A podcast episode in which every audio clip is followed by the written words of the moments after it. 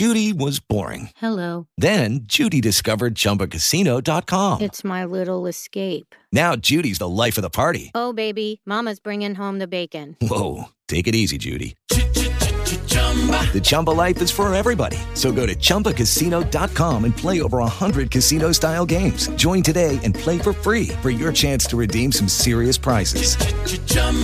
Chumba Casino dot com. No purchase necessary. Void where prohibited by law. eighteen plus terms and conditions apply. See website for details. It is Ryan here, and I have a question for you. What do you do when you win? Like, are you a fist pumper? A woohooer, a hand clapper, a high fiver. I kind of like the high five, but if you want to hone in on those winning moves, check out Chumba Casino. At Chumba Casino dot com, choose from hundreds of social casino style games for your chance to redeem serious cash prizes. There are new game releases weekly, plus free daily bonuses. So don't wait. Start having the most fun ever at Chumba Casino dot com. No purchase necessary. V G W Group. Void where prohibited by law. See terms and conditions. eighteen plus. Podcastbook punto it presenta La Psiche in Podcast con Ivan Scudieri. Ben ritrovati cari amici di Podcastbook punto it. All'interno della Psiche in Podcast do subito il benvenuto alla dottoressa Antonella Petrella. Ciao Antonella. Ciao Ivan, ben trovati. Oggi parliamo di dipendenza affettiva. A questo punto rivolgo subito la prima domanda alla dottoressa Petrella: ma che cos'è la dipendenza affettiva? È una condizione purtroppo molto comune nella quale si vivono le relazioni affettive o amicali non in piena libertà. Come dice la parola stessa, alle dipendenze emotive dell'altro e a volte anche fisiche dell'altro, mettendo l'altro in una condizione prioritaria rispetto a se stessi. In altre parole, significa che scegliamo di mettere l'altra persona davanti a noi e ci dimentichiamo lentamente di chi siamo e di cosa vogliamo in funzione dell'altro.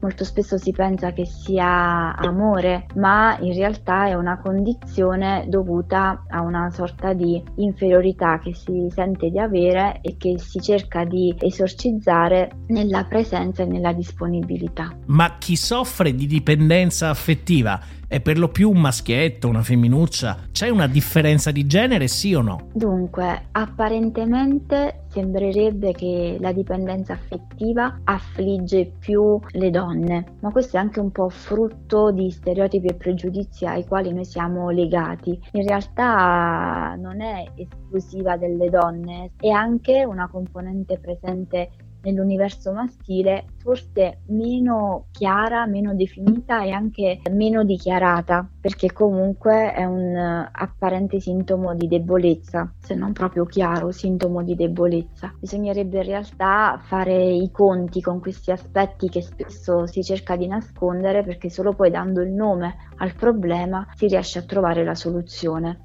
Ma da che cosa dipende la dipendenza affettiva, Antonella? Eh, la dipendenza affettiva, come tutte le altre forme di dipendenza, perché eh, si chiama dipendenza affettiva proprio perché è assimilabile ad altre forme di dipendenza più comuni, come quelle da sostanze, agli stessi effetti e le stesse conseguenze, solo che la droga non è fisica, è l'altra persona a cui siamo particolarmente legate e dipendenti. Le origini vanno rintracciate dagli stili relazionali che si instaurano nel corso della primissima infanzia con le nostre figure di attacco. Attaccamento, dico questo mutuata dalla teoria dell'attaccamento di Bowlby. Le persone dipendenti affettive sono persone che hanno tanta paura dell'abbandono e quindi che Bowlby definirebbe ambivalenti, che tendono a sacrificarsi, a essere sempre iper e super disponibili nei confronti dell'altro per esorcizzare la paura della solitudine della, della, e dell'abbandono. Quindi le origini della dipendenza vanno rintracciate in seno alla famiglia di origine. Ma c'è un modo per riconoscere conoscere i sintomi della dipendenza affettiva? Ce ne sono tanti, alcuni sono evidenti, altri sono più sottili. Vi, vi racconto quelli un po' più evidenti, quelli chiaramente riconoscibili. Mettersi in secondo piano rispetto all'altro, rinunciare a se stessi, alle proprie passioni, al proprio tempo, al proprio spazio, ai propri gusti, ai propri desideri, in funzione di quelli dell'altro. Significa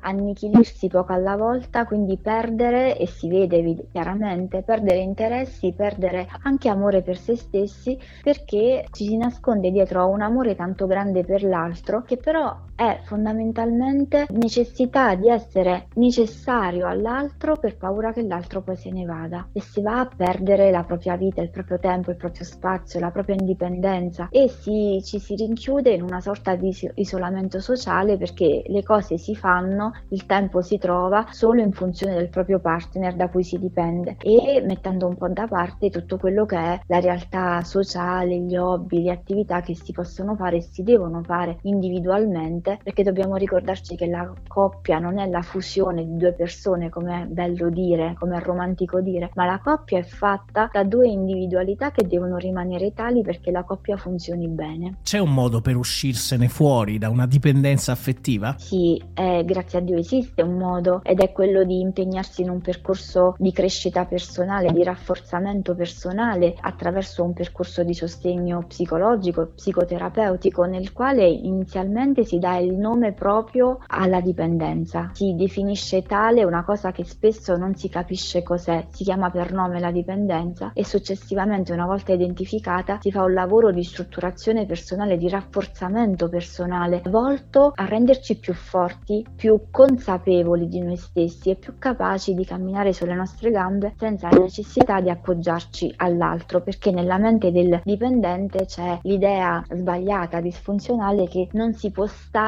senza l'altro, quindi la via d'uscita è nel rafforzare le proprie forze, renderci più forti e scoprire che invece ce la possiamo fare benissimo da soli, e una volta forti è anche molto più bello vivere una relazione equilibrata, alla pari, e non fatta di rinunce eccessive e di sottomissioni. Quindi in conclusione possiamo dire che il primo equilibrio va ricercato in se stessi. Assolutamente sì, ed è quello che bisogna sempre preservare per primo, perché se si perde l'equilibrio personale poi si perde l'equilibrio della coppia e, di, e delle circostanze in cui si vive. Quindi, cari amici di podcast book punto it, se pensate che la dipendenza affettiva vi abbia fatto visita, riferitevi ad un professionista che può sicuramente aiutarvi a venirne fuori e a trovare un equilibrio prima di tutto con voi stessi. Devo ringraziare la dottoressa, psicologa e psicoterapeuta Antonella Petrella. Ciao Antonella. Ciao Ivan, grazie a te e alla prossima.